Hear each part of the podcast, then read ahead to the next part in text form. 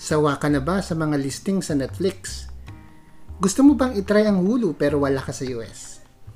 Tara, pag-usapan natin yan sa unang episode ng Soloista Buddy.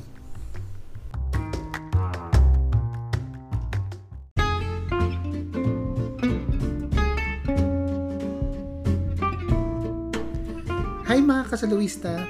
Good morning, good evening, or good afternoon sa inyo. Welcome sa first episode ng aking podcast. By the way, I'm JP, your Soloista Buddy. For this episode, ito yung series ko about how-tos o yung mga bagay na na-try ko na or itatry pa lang na i-share ko sa inyo kung yung mga steps or yung mga ways paano siya gawin. Para at least lahat tayong mga kasoloista, since mahilig tayo sa mga bagay na doing things by ourselves, so gusto natin yun na at least ma-share ko sa inyo yung mga tips na pwede nyo ding magamit. So for this first episode, I'm going to teach you about online streaming hacks, yung dalawang streaming hacks na ituturo ko sa inyo is about, ito siya, sort of legit siya kasi this will help you kasi kailangan magbayad. So technically it's hindi siya yung tulad ng magda-download ka ng video sa torrent or sa any other downloading sites na hindi siya legit. But in here, you're going to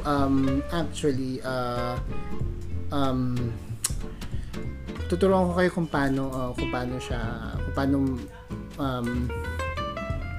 paano makapag-online stream ng mga listings sa iba't ibang bansa for Netflix, at kung paano maka-access ng Hulu dito sa Pilipinas.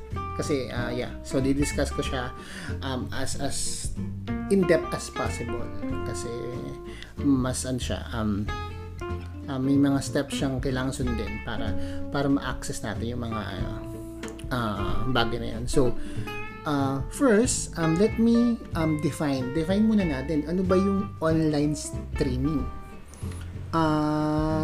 Online streaming, ito yung mga, well, sumikat siya, I believe mga early 2000s going to mid, sorry, early 2010s, sorry, yeah, early 2010s to mid, yeah, ganun siya, yun yung doon nag-start yung ano. But ang first ever, I think, ang first na nag-boom ay yung YouTube, which is an online streaming platform din. But where content creators can upload their videos, yung also yung ibang mga channel, ibang mga entertainment sites, minsan doon na sila ina-upload nila yung mga episodes nila doon. But usually, since hindi siya paid, may mga ads. But yun nga, minsan syempre for others, minsan naiinis ka pag maraming ads, lalo na yung mga episode na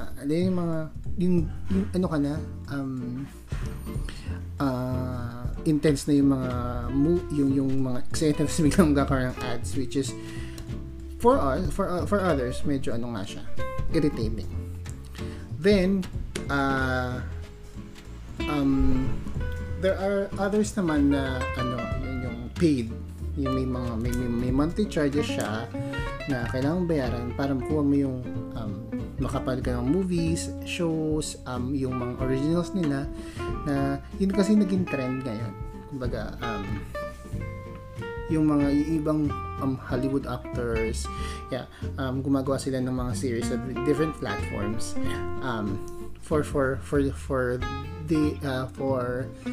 their fans na ma-reach nila yung mga fans nila through contents dun sa mga streaming platforms na yun. So ang most popular for now, I think, is Netflix, Amazon Prime Video,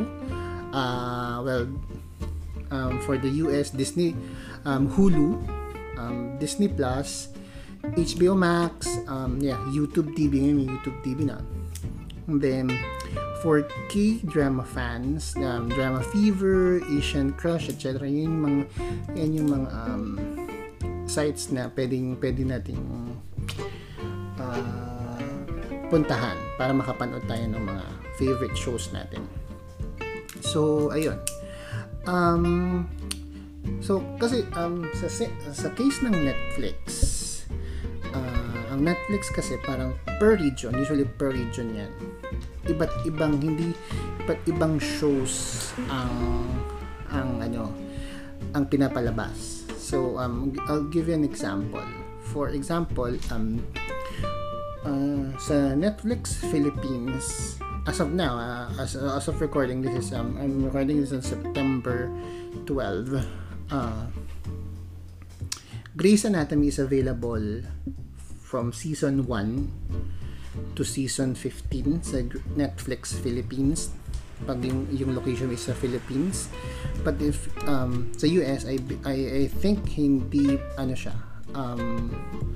hindi siya available for as of now, as of last checking. I'm not sure, isa kasi iba siya every monthly, or hindi kaya monthly yung nag-iiba yung mga shows na natadagdan, minsan natatanggal na siya, ganyan. So ganun, so every countries, or every, I think, specific regions, hindi lahat ng shows nandun, but ang pinaka what we call this, buo or almost all of the listings ay nasa Netflix US. So Netflix US siya. So but kung nandito ka sa Pilipinas, hindi mo mapanood yung mga listings doon sa Netflix sa US. So yeah, so you sometimes you have frustrating kapag, let's say, yung mga kaibigan ka from the US or yung colleague from the US na pinupost sila, they're watching yung mga old seasons ng mga shows na magaganda or na gusto mo din. So minsan hindi mo siya mapanood. So ang tendency, most of the Pinoys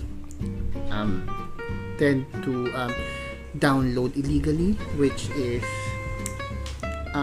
I don't encourage, to be honest, but yeah, hindi ako mag-hypocrite. Prior to me working, nag-download talaga ako sa mga illegally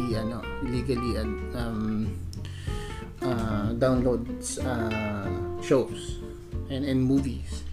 But yes, but din since nga nagkaroon na ng Netflix, parang yan, hindi ko na siya ginagawa kasi nga most of the shows and the movies I like nasa Netflix na, and minsan nasa YouTube pa nga even. Na-upload siya ng let's say ng production companies, gumawa ng mga films or yung shows doon. So doon sa sa YouTube. So and also siguro and same siya nung concept ni Amazon Prime Video. Hindi lang ako masyadong nakakapanood ng Amazon. I mean, I don't have any Amazon Prime subscription as of for now. Pero na-try ko siya kaso hindi lahat, well, hindi ko gusto din yung mga listings na nandun sa Amazon Prime. So hindi ako makakapagbigay masyado ng tips and like hacks doon. And then I think one of the most popular TV online streaming TV sa US ay yung Hulu. Ang Hulu kasi is para siyang Netflix, pero meron silang added service na yung what they call this, yung live, yung TV, online streaming TV, kasi sa US ano na siya, tagito dati kasi diba uso ngayon cable, satellite TV, ganyan. Ngayon, ang ginawa nila since digital na ngayon mga shows and all, ginawa nila nag-offer sila ng online streaming for TV stations, TV networks like CBS, ABC, ganyan, CNN, ganyan. So, imbes na cable, kasi parang luma na yung cable kasi you need yung physical connection. Dito kasi sa streaming TV na shows like na platform like Hulu, internet connection lang kailangan nila. And then, but they need to pay much higher yung price compared sa, let's say, sa Netflix lang na subscription, which I think costs for the Philippines costs around 1,200 yata or yeah, if you kung yung pinakamura I think 300 guys, ganun. So correct me if I'm wrong, kasi I'm using family plan which is around 500 pesos for Netflix. And then but yung Hulu kasi, for Hulu naman it's ano lang siya, sa US lang siya pwedeng mapanood. Unlike Netflix na buong mundo meron siyang Netflix. I mean, pwedeng mag-subscribe. Ino-offer pa nga siya ng mga telcos, right, Globe, mga ganun. So, hindi siya accessible outside of the US. So, yun yung but if you search for it in Google, talagang nandun yung mga shows kasi hawak nila yung shows for ABC and then CBS, which produces yung mga shows like Grey's Anatomy, yan, yung mga old shows like before, kung gusto mo ng let's say gusto mo mapanood ang Seventh Heaven, mga ganyan. Nandun sila, or like mga reality shows like Survivor, The Amazing Race, Master Chef. So, nandun siya sa Hulu. I mean, although para din siya Netflix na nagbabago-bago yung content every month. At nandun yung buo. Kasi sa Netflix kasi, like what I've said, limited lang yung mga shows. Minsan, may shows nga, like for example, Keeping Up With The Kardashians. Parang, sa Netflix ay 5 seasons lang, but I think it's, more than 10 seasons ang Keeping Up With The Kardashians. So hindi siya buo. So, parang, kung papanoorin mo siya, mabibitin ka. Ganun yung ganong feeling na anong susunod pero kulang, di ba? Kulang yung episode or yung season sa Netflix. So since ako bilang isang soloista, na-curious ako, parang paano ko kaya mapapanood yun? Paano ko makakapanood ng show na galing sa nasa US na nandito ako sa Pilipinas. So I've searched, I googled, I've watched YouTube videos, and then I came across with I'm actually in the IT industry, and then hindi na yung mga technical terms about internet connection and all, hindi na siya bago sa akin. So here's actually you can use, nalaman ko na you can use a VPN or a virtual private network to access contents outside or from the US. yung VPN is for those na hindi masyadong katek, hindi alam yung what a VPN is. It's an encrypted connection over the internet. So usually ginagamit siya if you if you're going to send sensitive data across the internet.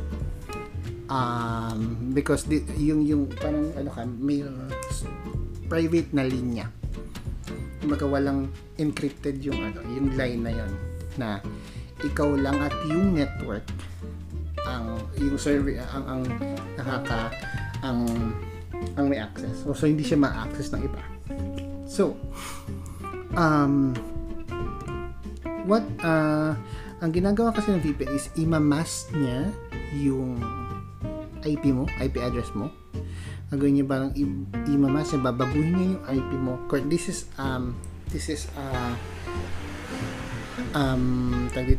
Not 100% sure kung tama yung definition. Correct me if I'm wrong dun sa mga infra or tech people there. Mamask niya yung IP mo, and then what they will do is that for example, i-mamask niya yung IP mo, let's say ko-connect ka sa IP or VPN network sa US, let's say Los Angeles na line. So, yung network, isipin niya yung mga website na pinupuntahan, isipin niya na yung sinasabi na ang connection mo sa Los Angeles, nasa Amerika ka. That's how yung ginagawa nung VPN for this online streaming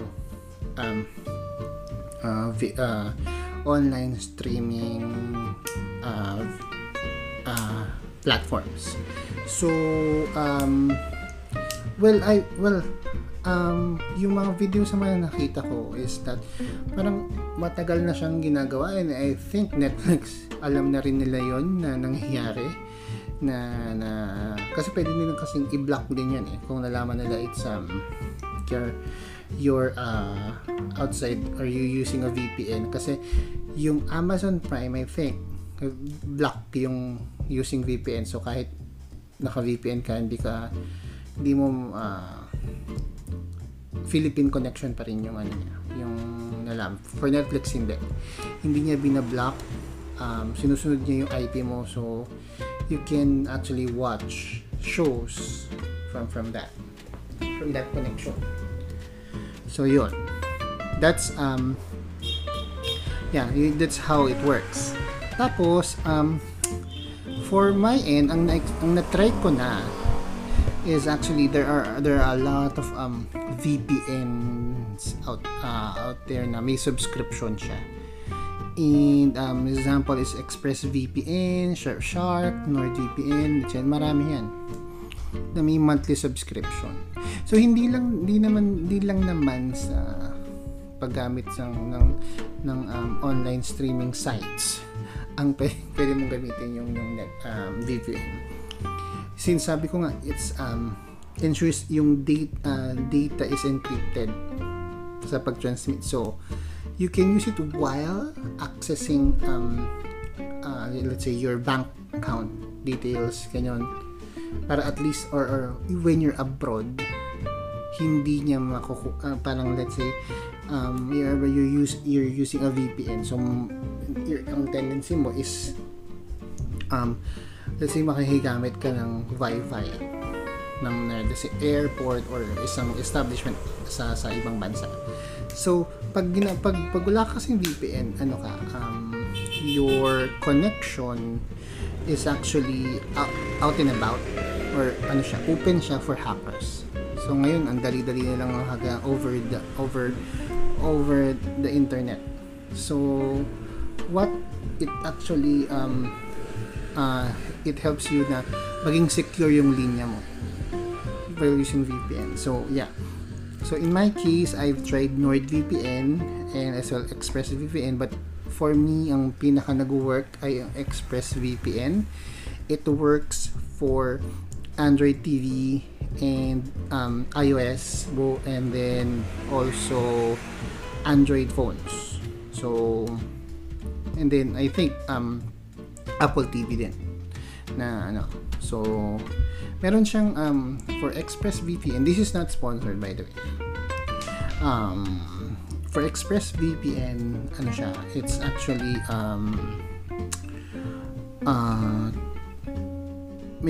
meron siyang 7 days trial na you can cancel anytime, but after 7 days meron na siyang subscription fee, depende kung anong gusto mo. There is a 1-year subscription for about $99.55, for a 6-month subscription around $59.95, and then a monthly subscription of $12.95.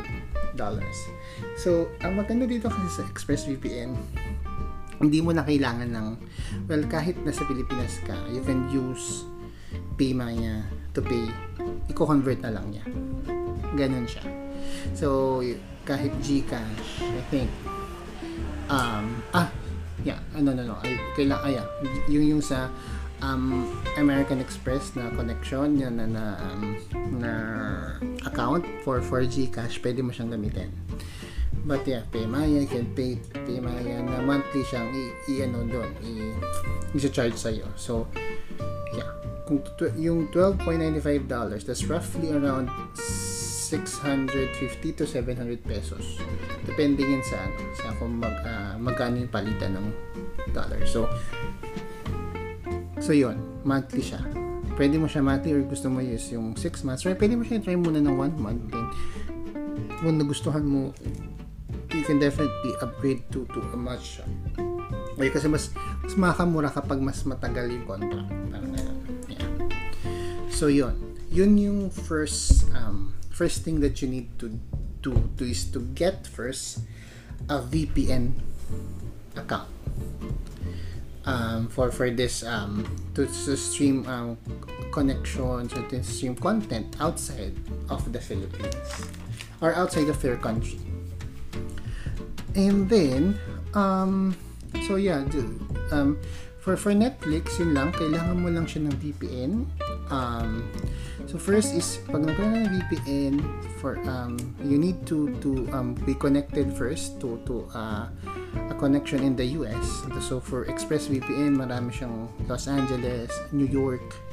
Pag connected ka na doon, refresh, go to your Netflix account, refresh it, parang ganon.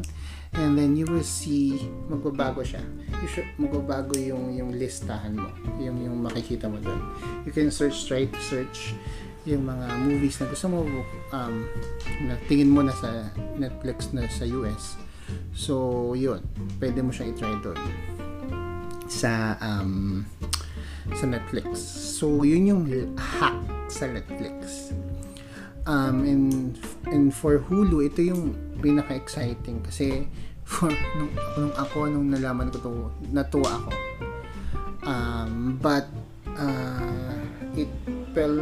kung gusto mong mas ma-enjoy ang Hulu, well, you need to make sure na nandun yung show mo. Pwede mo naman siya i-google yung mga list ng shows na nandun nasa website naman nila, just to make sure kasi medyo hindi siya ganun kamura yung subscription. May steps pa kasing gagawin, so ito yung steps na ginawa ko to have access sa Hulu. So first, yun nga, I have my VPN connection, yung ExpressVPN, and then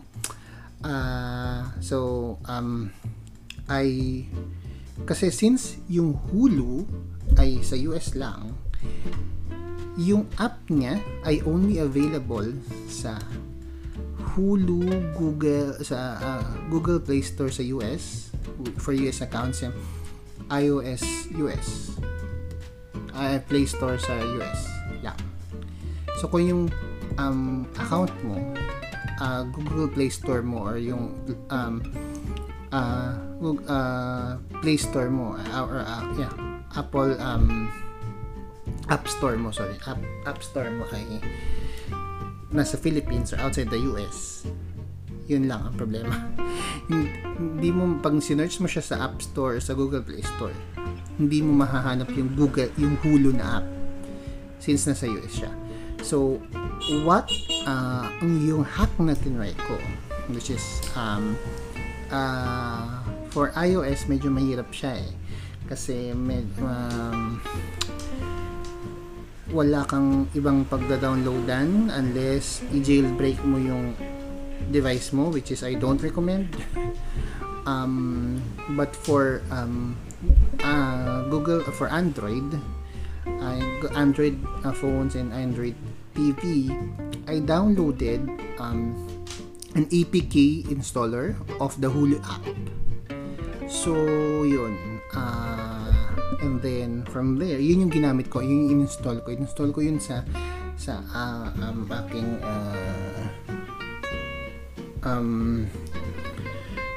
what they call this, Android TV na box. So yes, I'll teach you kasi I'll teach you yung other life hack, yung other hack na ginawa ko para yung monitor ko ay naging yung external monitor ko sa computer ay naging Android TV. So that's a different yeah, I can discuss it on a different episode, but yun. Ininstall ko siya sa aking Android TV na box, yung APK ng Hulu, so it worked naman doon siya. Kaso in order for you to create an account sa Hulu, kailangan nakakonekta ka na sa US na VPN. So use a US VPN connection, just type in and create an account. So you'll need to fill out the forms, and then yung ang nandun ay I think meron doon na yung tatanungin niya, mag-aas siya ng zip code, which is yeah, madali lang na maghanap ng zip code. You can check zip code sa Google. So yon, meron yun sa Google Play, sa hihingin yun sa pag-create mo ng account. So from there, magkakaroon ka na ng Hulu account. And then, okay, once you have your Hulu account, you can actually, if you have it, if you have a US credit card na naka-address sa US, you can simply use that to pay for your monthly subscriptions. But since nandito tayo sa Pilipinas, wala tayong accent, most of us, or wala tayong Google US credit cards or debit cards to subscribe. We can actually I've searched another alternative for this. You can buy Hulu prepaid gift cards sa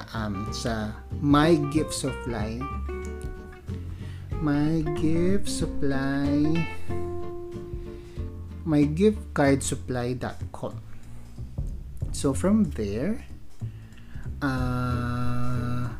yun, makakabili ka ng Hulu gift cards for $25, $50, and $100 denomination, depending sa gusto mo. Kasi sa Hulu, guys, meron siyang monthly subscription depending sa bundle na gusto mong kunin. So, okay, let's discuss yung mga bundles na yan sa Hulu. So, yung pinaka-popular na yung regular na Hulu, which is meron siyang yung Hulu na that's $5.99 per month. This is dun sa recording as of now lang ito Pwede siyang magbago depending sa gusto ng ni Hulu. So $5.99 per month, which is yung Hulu na subscription. But yung Hulu subscription na yon, meron siyang mga ads. It's like YouTube. Pero kasi sa Hulu, ang daming shows na wala sa Netflix, nang makikita mo lang sa Hulu, which is yun yung nagustuhan ko siya sa kanya. That's yung pinaka basic. Meron silang bundle na Hulu Disney Plus, and ESPN Plus. So that's that bundle. Pag kinuha mo yun, you're going to pay $13.99 per month. That's yun yung yung cost niya. Pero meron ka ng Disney Plus and ESPN and Hulu. Yung Disney Plus is also you can download yung APK nun. And then nagkakaroon ka ng access directly. Connected na siya sa Hulu account mo. Yung Disney Plus guys, nandoon lahat ng Marvel movies, ng MCU movies, and also Disney movies. Kasi ang Disney, 'di ba, binili nila ang Marvel Studios. So lahat ng Marvel Cinematic Universe movies nandun sa Disney Plus. Then yung mga shows nila like Scarlet Witch, I think nando. Yung mga Captain America and the Falcon. Falcon and the Winter Soldier. I think yun yung mga shows sa Disney Plus lang na nandun siya. So ayun, meron siyang bundled na siya sa Disney for $13.99 per month. So meron na din namang bundle na ayaw mo nang gustong walang ads ang Hulu. You can have it at 90 with Disney Plus and ESPN Plus. So ESPN Plus usually minsan meron siya lang NBA nandoon, may mga MLBB na sports na pinapakita doon, pero hindi lahat ng NBA nandoon sa ESPN Plus. Parang ano lang siya,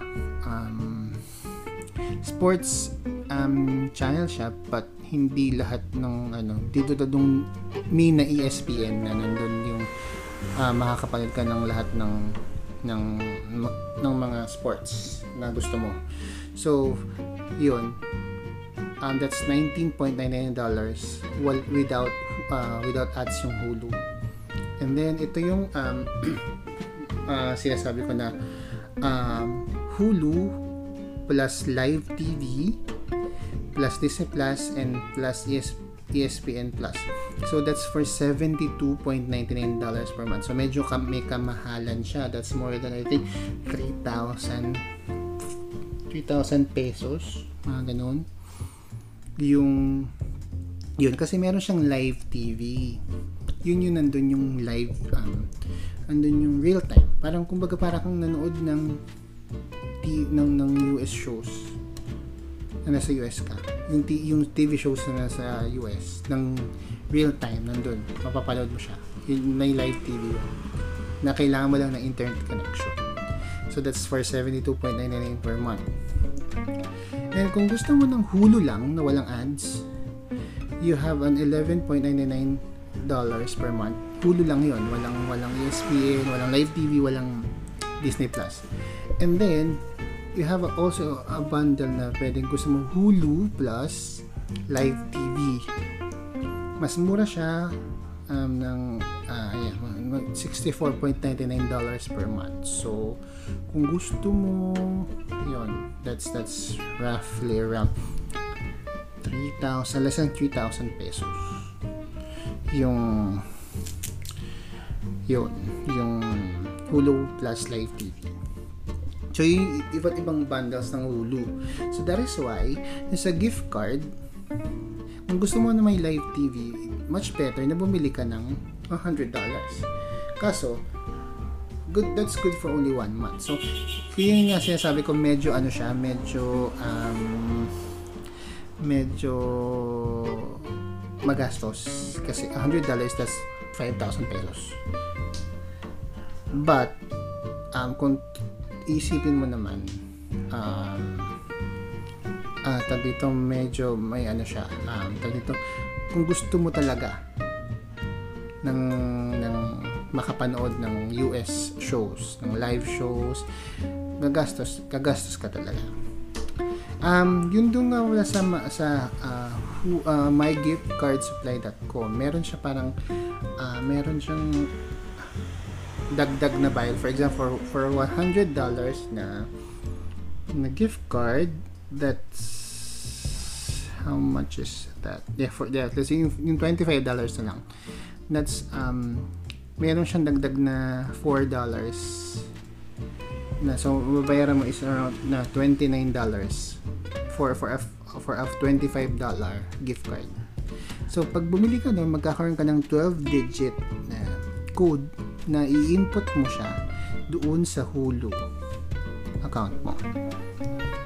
And then from there, malalaman na ni Hulu na kung magkano yung ano mo, yung laman nun, tapos bawas na lang niya yun every month. Bawal nagdagdag ka, naglagay ka ng $200 na dalawang $100 na gift card, so malalaman niya parang prepaid, may $200 ka na sa Hulu mo, sa account mo, so doon na lang nila ibabawas yung subscription mo buwan-buwan. So yun. And then na-try ko yung Hulu Plus. Well, hindi yung live TV kasi medyo mahal siya but yung Hulu, Disney Plus tsaka ESPN, so yun na-try ko, nag-enjoy naman ako for a few months, I think 3 months lang ganun.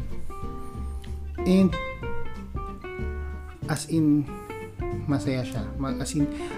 Mag-enjoy ka kung gusto mo talaga yun. Kasi nandoon yung Survivor na episodes, nandoon lahat. Halos from season 1, halos nandoon lahat.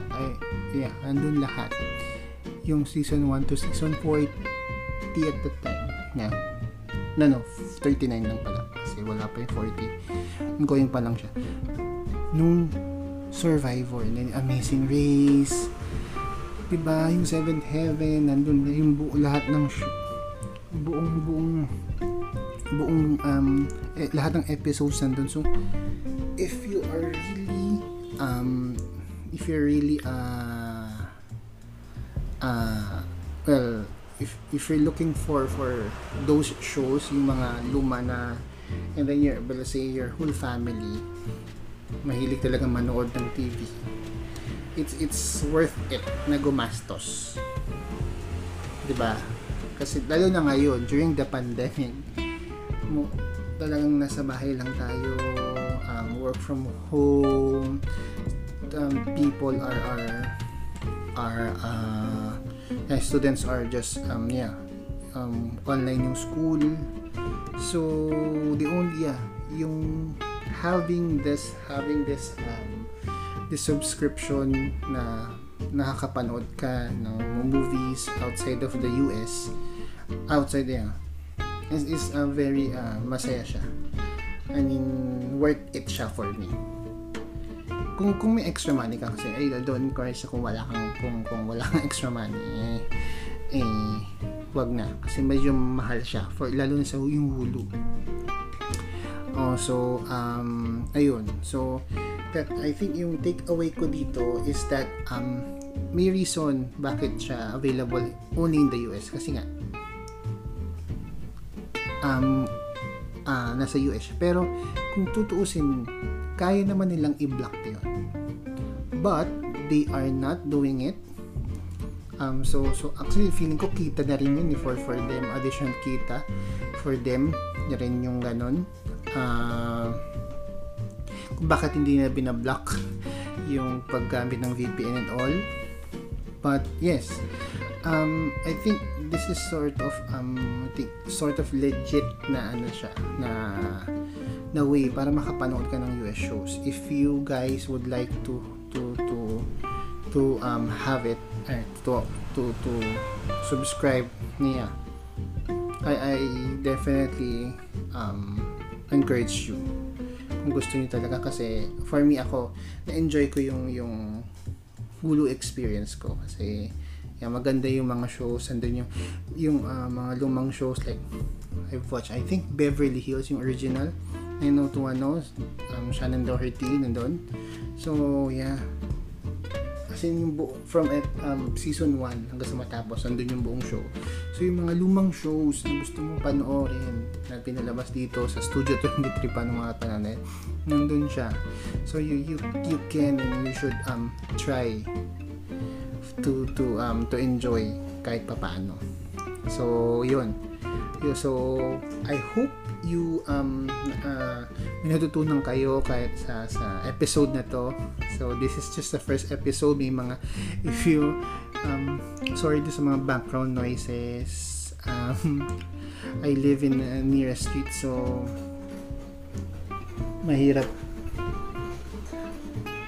mahirap gumawa ng mahirap i-soundproof yung location ko, so yeah. But I hope, yeah, yun siya. Tulad ng sabi ko, I hope you enjoy. This is just the first episode. Marami pa tayong pag-uusapan. Marami pa akong ikukwenta sa inyo. And if you have questions, suggestions for topics, and questions for me, and comments about this this episode, you can email me to soloistabuddy@gmail.com, and then I'll respond to you. For my social media accounts, wala pa, hindi ko pa siya na set up kasi I'm actually just this is just yung outlet ko lang to share my thoughts. So hindi talaga siya structured as yung other podcast, but hopefully, yeah, I can set them up in the future. But yes, if you have questions, suggestions, and comments, yeah, send me an email at soloistabuddy@gmail.com. so yeah, thank you guys, and let's talk again on the next episode. Thank you.